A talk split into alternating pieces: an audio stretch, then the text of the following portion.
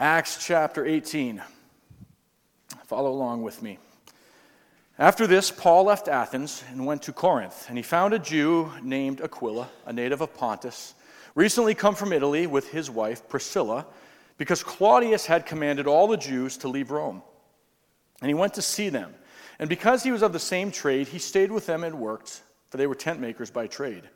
And he reasoned in the synagogue every Sabbath and tried to persuade Jews and Greeks. When Silas and Timothy arrived from Macedonia, Paul was occupied with the word, testifying to the Jews that the Christ was Jesus. And when they opposed and reviled him, he shook out his garments and he said to them, Your blood be on your own heads. I am innocent. From now on, I will go to the Gentiles.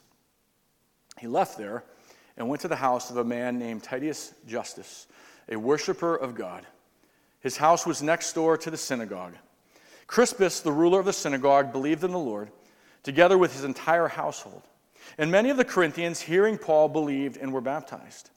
And the Lord said to Paul one night in a vision, Do not be afraid, but go on speaking, and do not be silent, for I am with you, and no one will attack you to harm you. For I have many in this city who are my people. And he stayed a year and six months, teaching the word of God among them.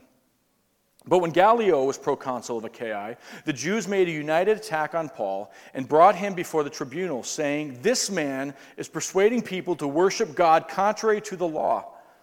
But when Paul was about to open his mouth, Gallio said to the Jews, If it were a matter of wrongdoing or vicious crime, O Jews, I would have reason to accept your complaint. But since it is a matter of questions about words and names in your own law, see to it yourselves. I refuse to be a judge of these things. And he drove them from the tribunal. And they all seized Sosthenes, the ruler of the synagogue, and beat him and from the tribunal. But Gallio paid no attention to any of this. Let's pray. God, we just ask as always that you would take your words, your truth. This account Luke penned for us so many years ago under the inspiration of your Spirit and impact our hearts and lives this morning. Teach us what we need to be taught, encourage us where we need to be encouraged, challenge and correct us where we need to be challenged and corrected. That we would sit here today, God, not just as learners, but people who would take what we learn, leave from here, as James says, and also be doers of the word. And we ask this as always for the glory of Jesus Christ, for the sake of the kingdom. In Jesus' name, amen. Uh, for several years, Actually, uh, Rusty, you're going to laugh because here you go again. Uh, R- Rusty and I have, have done uh, football. We've, we've been game officials, clock officials um, for years over at Forest Hills Central and um, North Point Christian. And Rusty and I were laughing last week. It, it, seems like Rusty's finding his way into so many of my sermon illustrations these days. I'm like, I guess I get World War II, Lord of the Rings, and Rusty Brewster um, are my go to. Um, but uh, we were doing a game earlier this year, actually at North Point, and, and North Point, I don't even remember who they were playing. They were just destroying this, this poor team. And I saw one of the funniest plays I've ever seen in a football game. This poor punter, who was very busy that night, um, he, he comes out and, to punt the ball away, and for like the 30th time in the first quarter. Um, and, uh, but uh, he comes to punt the ball, and I don't even know how you hit a football in such a way to make it do what happened with this one. But this guy uh, steps back, gets a snap, and he punts the ball and of course, you know, you've seen how that works. And you have the offensive linemen all there and they're blocking, defending the guy. So the guy in front of him is down like this. He punts the ball and it goes straight ahead. It hits the, the offensive lineman right in the backside. I mean, right there. And, and the punter standing there and it perfectly deflects right back to the punter who catches it. He's looking at it. You could hear the whole sideline yelling, Run! And he's like, and he takes off running and he gets the first down he gets tackled but he, the whole thing turned into a positive play a first down and it was hilarious because you, you could hear the guys in the, the, the, coach's box next to us like laughing going hey yeah just like we drew it up you know and uh, go out there and do the old punt the ball into the backside play so we get it back and run for the first down you know every, every coach plans that one right but uh, I, I thought that when i read this passage and i thought about that poor punter i thought you know often in my life I am that, that punter. In, in, in, what seems like a losing battle, you know, discouraged, and, and I'm trying my best. And I, I, I, punt the ball to try to serve, try to do what I feel like God, and, and my best ends up in the backside of a lineman, and, and a failure once again. But then God does stuff. Sometimes God, in His goodness, takes my efforts in the midst of my discouragement and He gives me that ball back through His own sovereignty that I couldn't have designed and planned on my own. And He says to me, Run. Uh, okay. And I run. And something good happens. I want to suggest to you, and I want to reference a passage here in 1 Corinthians just a moment. I want to suggest to you today that Paul is also that punter as he enters Corinth and ministers there. That Paul was in a place of heaviness and discouragement. I want to unpack that here in a minute and explain to you why I say that. But let's talk just for a minute about where Paul is at and then unpack that. Paul leaves Athens, that's where we were last week and he transitions to the city of Corinth. Corinth was the capital city of the Roman province of Achaia. And uh, this was a, a, wealthy city, it was a significant city, uh, important. They hosted their own version of the Olympic Games there. A lot of trade went through there, a lot of money in Corinth. We continue to see, by the way, as a side note, Paul being strategic in where he goes with the gospel. It wasn't haphazard. Paul was planning, he was following the Lord's leading. And he finds himself in the strategic city of Corinth. One of the things about Corinth, though, that you didn't know is Corinth was renowned for its immorality. It was renowned for its immorality. They worshiped the goddess of Aphrodite there. Some estimate that there were up to a thousand temple prostitutes uh, in the city of Corinth. And the word Corinth itself, or Corinthian, became synonymous with immorality and immoral activity. To act the Corinthian meant to commit fornication or to practice fornication. Corinthian companions or a Corinthian girl became synonymous with prostitution. So, this was a hard place. Ancient historian Horace wrote of Corinth that it is a town where only the tough survive. Darrell Bock, in his commentary on Acts, wrote that Corinth was the Las Vegas of its time. This is where Paul finds himself for ministry. Now, here's why I want to suggest to you that Paul was maybe a little bit like that punter. Uh, Luke doesn't necessarily rec- doesn't record this for us in this account here, but Paul in the letter of 1 Corinthians gives us a little insight into his psyche as he went into Corinth to minister. So this is from 1 Corinthians chapter 2.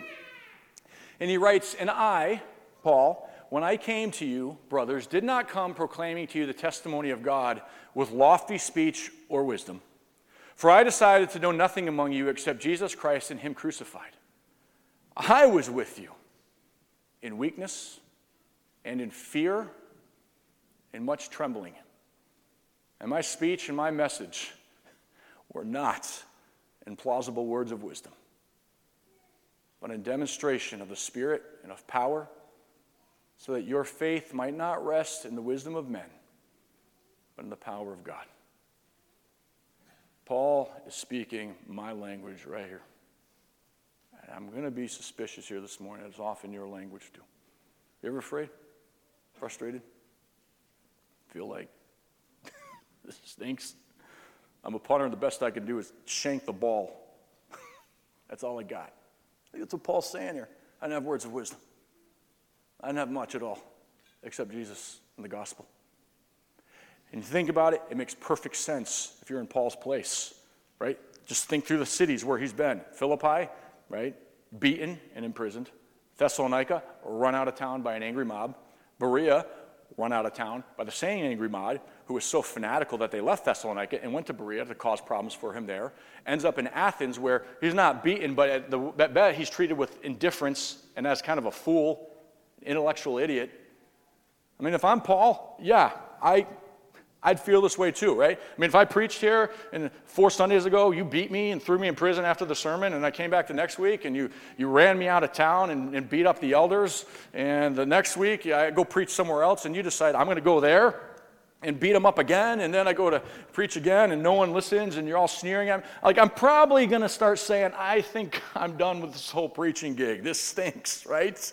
Paul was human, right? He was an apostle, he was a godly man, but he was a man and he was human and he had the same experiences and emotions and feelings that we have. Right? We'll unpack that more as we go on. Paul ends up here in Athens, and I want us just to have this in our minds as we unpack this passage. I just think this is important to have in the background as to what Paul was feeling and experienced as, experiencing as he ministered in Corinth. So he goes there, and he does minister. He just does what he does in the power of the Spirit of God. So he goes, and he establishes some new important friendships and partnerships. He meets this couple, Priscilla and Aquila. And again, the outline today, I didn't bother. I'm like, sometimes uh, trying to come up with a cute outline to make it, I'm, this is just the, the, narrative of the text. And I think sometimes this is the best thing we can do with Scripture. Just the outline's the narrative of the text, it's a summary, okay? So he establishes some new important friendships and partnerships Priscilla and Aquila. These are Jews who had been banished from Rome. This is, by the way, the second time this had happened in Rome. Tiberius had done the same thing about 20 years before. And they end up in Corinth, and they meet Paul. They're the same trade. They're tent makers as Paul, uh, as Paul is. They're tent makers. So that means they worked with leather, and uh, they worked together. Uh, Paul stayed with them. Their shop and probably their home was right there in, in the significant marketplace in Corinth. And, um, and again, I, I, think this is significant to, to, think of Paul. Paul just, he goes where the people are at. He puts himself in the marketplace. Uh, he finds points and places of intersection uh, to, to engage people with the gospel. And I think we would do well to continue to take that uh, into our hearts and minds as well, right? It's good to be here together with followers of Jesus Christ. It's good to fellowship with followers of Jesus Christ. But we also want to be looking to engage the world. Part of the reason why in the past we've decided to play in certain baseball leagues with Zach um, to say, hey, we're going to stay in this league because we've got some relationships and some connections here. Uh, we've looked for that in the, in the, special needs community with the opportunities we have uh, through Tyler. We, we, try to find those points of, of connection in our world. So that's what he does. He stays in the marketplace here with Priscilla and Aquila. I believe that Priscilla and Aquila were already believers. I think if they weren't, if they had come to Christ here, I think Paul or Luke would have noted that. So I think they come, they're already believers. Paul connects with them. They become uh, so crucial to his ministry. And I love this too in all of this that Paul uh, goes from debating intellectuals, uh, the Areopagus and Mars Hill in Athens, to doing blue collar labor in Corinth. I just think that's kind of cool. It demonstrates this flexibility of Paul to do and be whatever he needs to be and do for the sake of the gospel. So he meets them, he engages them. Priscilla and Aquila have become super significant, as I said. They accompany Paul to Ephesus when he leaves Corinth. We see that later on in the chapter. We see in 1 Corinthians 16 that the church meets in their house. Um, uh, Priscilla and Aquila, they both teach and disciple Apollos. We see here at the end of chapter 18. Uh, what I love about this, they're ordinary people. They're just ordinary people who, who, who God used in a mighty way in Paul's ministry just because they made themselves available. In Romans 16, Paul actually uses this terminology Priscilla and Aquila, they risked their necks for me. And all the churches of the Gentiles are grateful to them. And we find at that point they're back in Rome hosting another church. Ordinary people, blue collar trade people. Here's another thought their banishment from Rome was terrible. And again, don't do what we do sometimes, right? We read it and we know that this turned out really well, this partnership in the gospel. When they were kicked out of Rome, they didn't know they were going to meet Paul. They didn't get kicked out and go, oh, this is going to be awesome because, because we're going to meet Paul and be involved in great ministry for the rest of our lives. No, this was a drag, being banished from their home. It's the same as we getting kicked out of Grand Rapids, like leaving my job and everything I know. I had to go find somewhere else. But here's the thing to keep in mind if they're not kicked out of Rome, sovereignty of God, right? That football bouncing back, they're not kicked out of Rome, they never meet Paul. And all that we just referred to never happens. It's a cool thought, right? God does this. He intersects our lives sovereignly, guiding and directing, sometimes in the midst of difficulties and challenges, to accomplish something. I feel like, I feel like for them, it, it wasn't unlike Kathy and I. Many of you have heard this story. I've often asked, How did you guys end up Forest Hills? It was the same thing. God just happened to have us cross paths with people us to. We'd moved to Grand Rapids. Um, in the spring of 1999, for me to start seminary, we started looking for a church. For a kid who grew up in Massachusetts, Grand Rapids was crazy to me. It's like, here's a church and in Massachusetts, if you don't like that church, you're like, well, there's another one, I think 40 miles away. We could try that one. And if we don't like that one, there's another 40 miles the other direction, right? I get to Grand Rapids and it's like, like, oh my word, like here's a church. And if we don't like that one, there's one four minutes away. That way, that way, that way, that way, and that way. And, you know, so we're trying to find a church, and it's, it is overwhelming. We have all these great churches we're visiting, but we're just praying God show. And we go to Cedarville for a homecoming that fall, still like frustrated trying to find a church. And we go to church that Sunday morning, and uh, Grace Baptist, actually, where Jeff is now. And um, we run into the pastor's wife, who Kathy knew from her college days there. And uh, she said to Kathy and I, she said, Oh, you guys are in Grand Rapids? Have you found a church yet? And we're like, no, it's crazy. Like, we're looking, there's so many good places, we just don't know. And she goes, oh, she goes, I know this great little church. You've probably never heard of it, but we know the pastor and his wife. They're Cedarville grads and just good people. And we're like, oh, yeah, where's that? And uh, she, she, goes, uh, Eastmont Baptist Church.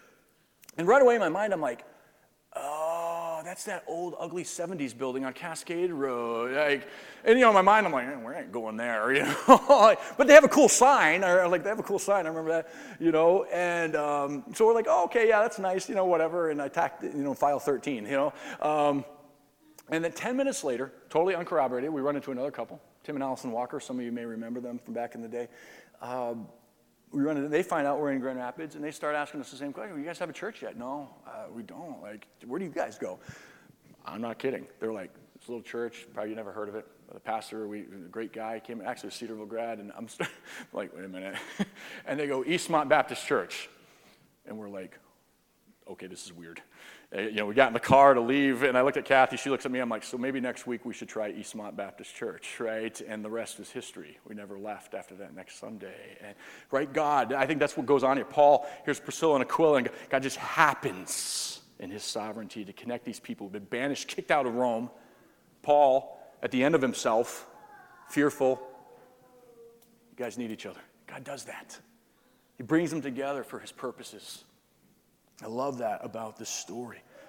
So, Paul establishes these friendships, these partnerships, and he faithfully continues to persuade both Jews and Greeks. Faithfully continues his ministry there. He reasoned in the synagogue every Sabbath. Here's our word reasoned again, right? By reasoned, we mean you communicate, you talk, you dialogue, you seek to understand, but you ultimately proclaim truth. We don't leave it just at, oh, we're dialoguing. We, Paul said something. And we know he said something because the Jews and Greeks get upset with him. The Jews seek to take legal action against them. So he was obviously saying something. He was obviously claiming absolute truth. And I suggest to you again, as we have several times throughout the book of Acts, that God's word, when accurately presented, will cause a problem at the end of the day because it claims absolute authority. Paul's teaching and preaching here was making enough of a difference that it was noticed. The Jews in the synagogue start to raise issues with Paul. In the midst of this, his, his boys arrive from Macedonia, right? Silas and Timothy, who had been left behind while Paul went down to Athens, they eventually meet up here in Corinth. And this leads to more intense and focused ministry for Paul. We see that in verse 5. When Silas and Timothy arrive from Macedonia, Paul was occupied with the word. Their arrival is corresponding to Paul's ability to be more occupied with the word. I think a couple reasons for that. We don't have a lot of time to look into this. I think part of it is because now Paul, who had been doing tent making while he was ministering, is able to completely walk away from the tent making because we know that Paul and Barnabas bring with him financial help from Macedonia. We read this in 2 Corinthians 11. The brothers who came from Macedonia supplied my need. And in Philippians 4:15 from the church of Philippi there, they entered into partnership with me through giving. So Paul had been working to support himself in Corinth. When Paul and Silas or when Silas and Timothy get there, he's able now to devote more of his energy and focus to ministry. I think there is something here for us. This is why, as a church, we're committed to supporting our missionaries at, at, at decent levels. Not just, hey, let's give them 15 bucks a month. Like, right? We want to take care of our missionaries. We want to take care of people in gospel ministry so that they don't have to worry about that and bear that burden and so that they can be freed to minister for the gospel. I think there's a principle here that we can take away.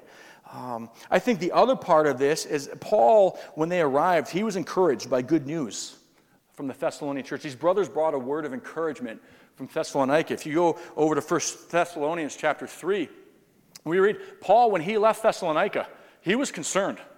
I mean, again, these people there were fanatics.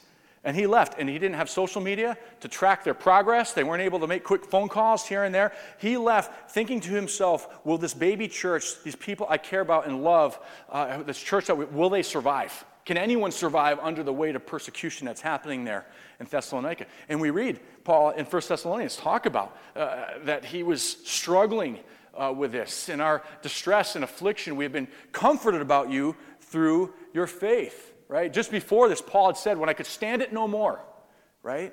And, uh, and, and then he hears that they're doing well. So I think they bring a word of encouragement to Paul as well. And I just want to say, again, just by way of a, a takeaway, by way of principle, don't underestimate the power of encouragement. I think Paul's able to be a little bit more free now. He, he's bolstered in his ministry by, by being financially supported and by hearing a word of encouragement. Do that for one another, by the way. If something good is happening, if, if your kid is coming home and they've been challenged by something at Ignite, or you like go tell that teacher, hey, I appreciate this. If, if, if, your, if your hub group leader has challenged you and you've appreciated, go tell them. That's a great word of encouragement. I got a text last Sunday morning before church from a brother here, and just said something about the, the encouragement that the Acts has been and just praying. I, you know what? It's like three sentences. And it's just such a blessing. I think Paul was charged up a little bit here by a word of encouragement. Do that for each other, encourage each other in ministry. Even though he's more committed here and able to commit himself a little bit more fully, um, he still faces opposition from the Jews, right? Same movie we've seen already several times in the book of Acts.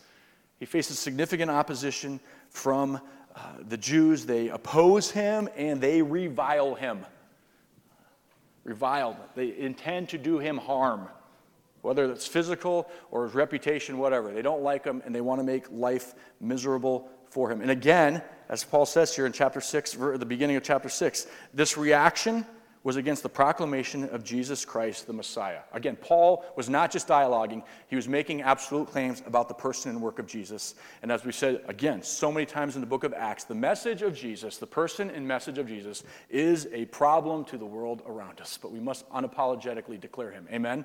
Right? Our message is going to annoy the world, and that's just the way it is.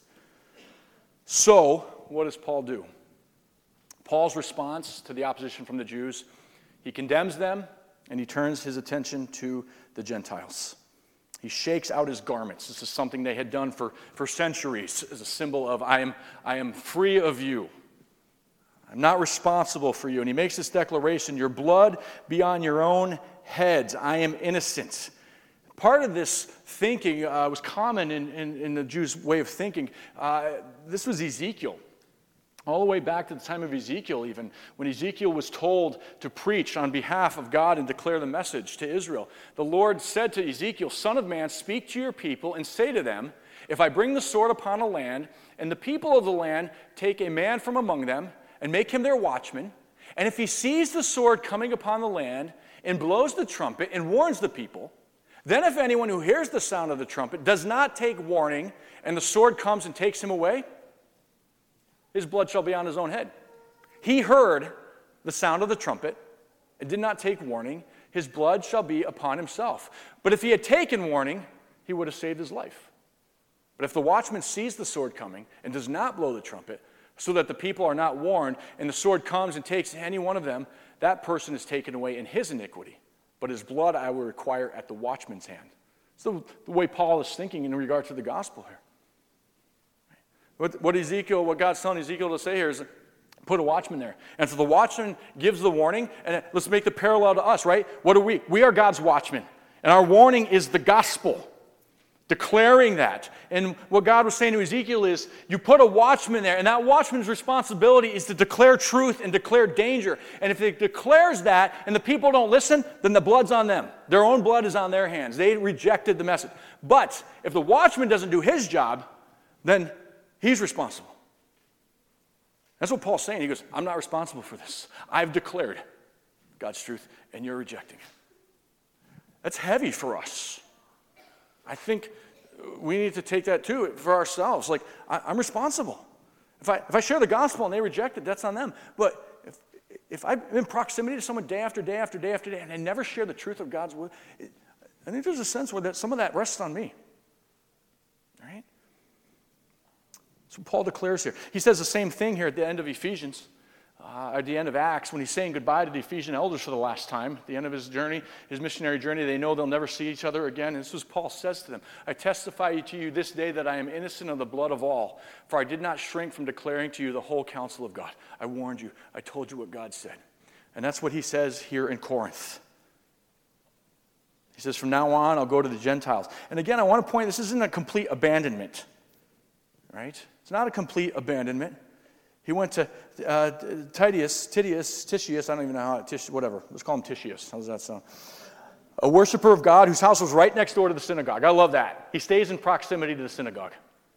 You know where to find me. You know where to find me, right? Why Paul transferred here from Aquila and Priscilla's house, I'm not sure. Uh, my, my, my sense is that he probably did it to take the heat off of them uh, a, a little bit. But again, I love it that he goes next door and he turns his investment to people who are going to listen. Right? For Paul, it's a stewardship thing. Doesn't mean he's rejecting, but I'm going to go and I'm going to spend my time in people who are actually going to listen, invest in them. And as a result of that, the gospel still bears fruit. In verse 8, we see that in spite of that, in spite of the response, I think it's due to the fact that Paul stays open. Paul remains accessible. Paul still loves the Jews and still has an open door to them. Crispus, the ruler of the synagogue, comes to Jesus along with his whole family, right? Right? That football bounced back to Paul here, and he ran for a first down, and Crispus comes to Jesus. Love that. 1 Corinthians 1:14, we see that Paul himself baptized Crispus. How cool would that baptism have been, right? In verse 8, we see that many of the Corinthians continue to hear Paul and are baptized. So Paul moves on, but he doesn't give up on them, and people are still coming to Christ. But here's what's interesting in the midst of all this, Paul still needs this word for the Lord, from the Lord. Verses 9 through 10, Paul receives much needed encouragement from God to stay faithful and continue in his ministry in Corinth. Jesus appears to him and gives him three directives do not be afraid, go on speaking, do not be silent. Why did Paul need this message from God? I go back to the 1 Corinthians passage. I think Paul, in the midst of this all, was still discouraged and still afraid. Again, he was human. He'd seen this movie before, right? Even though he'd seen some successes, he'd seen successes in every city he had been in. But if I'm Paul, I'm going, same movie, different day. People are responding, but guess what? I'm waiting for the other shoe to drop. One of these days, I'm away. I'm going to get beaten again. I'm going to get thrown in prison again. I'm going to get run out of town again. And I think Paul is experiencing discouragement once again because the past is playing out in his mind. Remember, he's human. And God tells him, don't be afraid, go on speaking, and do not be silent. And I'll be honest, right? These are my tendencies. When I get nervous, when I get afraid, I'm going to stop talking. I'm going to crawl back into my hole a little bit and I'm going to be fearful. But God says to him the same promises that I believe are declared to us today. He says, I'm with you. And no one will attack you, no one will harm you, right? This is what Jesus told his followers I am with you always to the end of the age. In Matthew chapter 10, don't fear those who kill the body, but cannot kill the soul, but fear him who can destroy both the body, uh, the soul, and the body in hell. Are not two sparrows sold for a penny?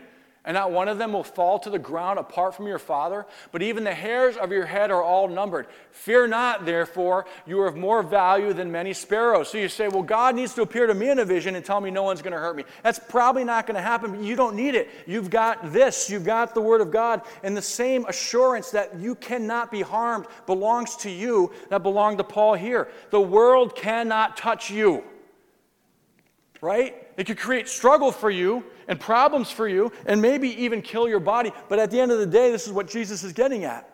In Matthew 10, you are safe under the shadow of the wings of the Almighty. So continue on in your ministry. Don't be afraid. And he says, Listen, Paul, I still got people. I still got people. There's going to be fruit. Stay faithful. Bob Knapp gave me a note last week. I probably asked Colleen Christie, right? Sometimes prison ministry probably feels discouraged and what's going to go on? What's going to happen, right? Bob gives me this note, and I thought of this note when I read this. God still got people, even in hard places like prison, This was a note written to Bob Knapp. I'm willing to give all of me to Jesus Christ because he gave me a second chance at life. So I know I have my name in his book to accomplish something in life. Because if I wasn't in prison, I'd be dead right now. So, me coming to prison, I think and believe that Jesus put me here so that I can take some time to get to know myself in order to receive what he has planned for me. We would look at people like that and go, There's no one there. Why would I bother? And Jesus said, I have people there. I have people in Grand Rapids. I have people in Forest Hills. Yes, it's hard. Yes, it stinks sometimes. Yes, the past 20 times you've shared your faith, you've been rejected, but I have people. And so we say, okay, I'll stay faithful in spite of my fear. Your work is not in vain. There will be fruit. And God shows Paul a little bit here, right? Already a synagogue leader has come to Jesus. Again, why did Paul need to hear this? I think he was afraid. I think he could have been depressed over the moral depravity of Corinth as part of it. Again, right? Here's our passage fears. Fears. Let's speak in my language. I have fears in my own life. Oftentimes they're irrational. Right? Someone leaves the church, I'm like, ah, everyone's going to leave budget's a little short, uh, my family's going to starve. Uh, this is what we do. This is not even like that's, I mean, like, you know, three, Krista goes off to college, my first one going off to college. I'm like, she's going to forget me. You know, never going to talk to me again. Like, uh, poor me. Yeah, this is what we do. We get fearful, you get fearful. Fear not. It's such a common theme in Scripture. Fear not. Fear is a liar. Fear cripples. Fear comes when we forget who God is. Fear comes when we forget, forget who we are as His beloved created people. Fear comes when we give it too much power by making people and circumstances bigger than God, and when we forget that our circumstances are serving God and His purposes. Fear comes when we are characterized by unbelief. John Flavel, Puritan writer, uh, writes this To the extent our souls are empty of faith, they are filled with fear. Right? So we don't have visions necessarily that Paul had, but we have promises and we have hope. Stop borrowing trouble and worrying about tomorrow. This quote from uh, Lloyd Ogilvie, preacher from years past, he writes this I have learned this repeatedly in my own life. When my strength is depleted, when my rhetoric is unpolished by human talent, when I am weary, the Lord has a much better tool for empathetic, sensitive communication. The barriers are down. When I know I can do nothing by myself, my poverty becomes a channel of His power. More than that, often when I feel I have been least efficient, people have been helped most effectively. It has taken me a long time to learn that the lower my resistances are and the less self consciousness I have, the more the Word of God comes through. I've experienced that so many times. I preached a sermon. Someone come up to me afterwards and like, that was such a blessing. This is what I got out of it. And I'm sitting there going, I'm like, I didn't even think about that. Like, and that's when it's a reminder. God's like, see, I don't need you. I knew what that person needed, and here's the power of my word, and I took it and applied it according to what they need. But keep doing what you're doing. I'll keep you. you know, God just uses us, right, in our weakness. Paul takes this to heart, and he commits to a long obedience in the same direction. He stays there for another year and a half. The Jews mount a final attack upon Paul by bringing him before Gallio, and this effort also falls, fails miserably. Gallio comes as the new proconsul, proconsul. I think the Jews see it as an opportunity. Oh, he's going to sympathize with us. Now we can get rid of, uh, rid of Paul. And they accuse him of breaking the law probably a degree of Roman law they're referring to, that this Christianity is a new religion and it doesn't, it's not operating legally like Judaism is. And I love what Gallio does here. He's like, get out of, get out of here.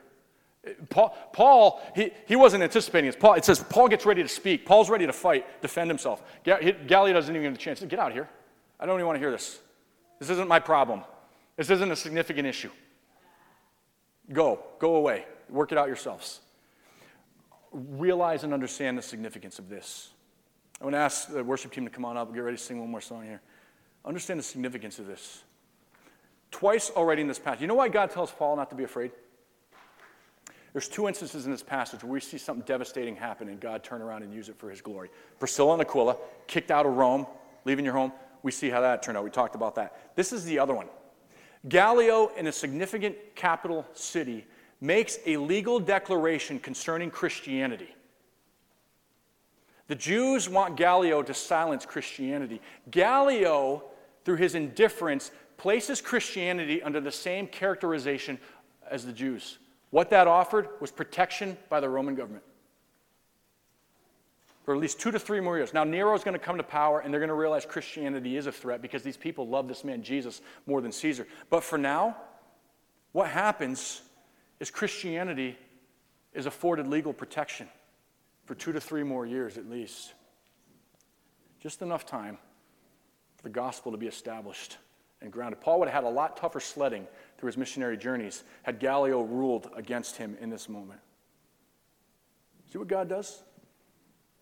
We punt that football, and our insufficiency and our failure, sometimes God puts that thing right back in our hands and says, Run.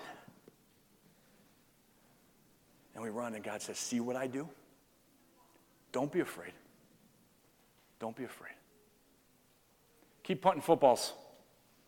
Some may not go where you want them to go, but God and His power and sovereignty is going to do his thing. Don't be afraid. Stay faithful. Right? The Word of God will accomplish its purposes.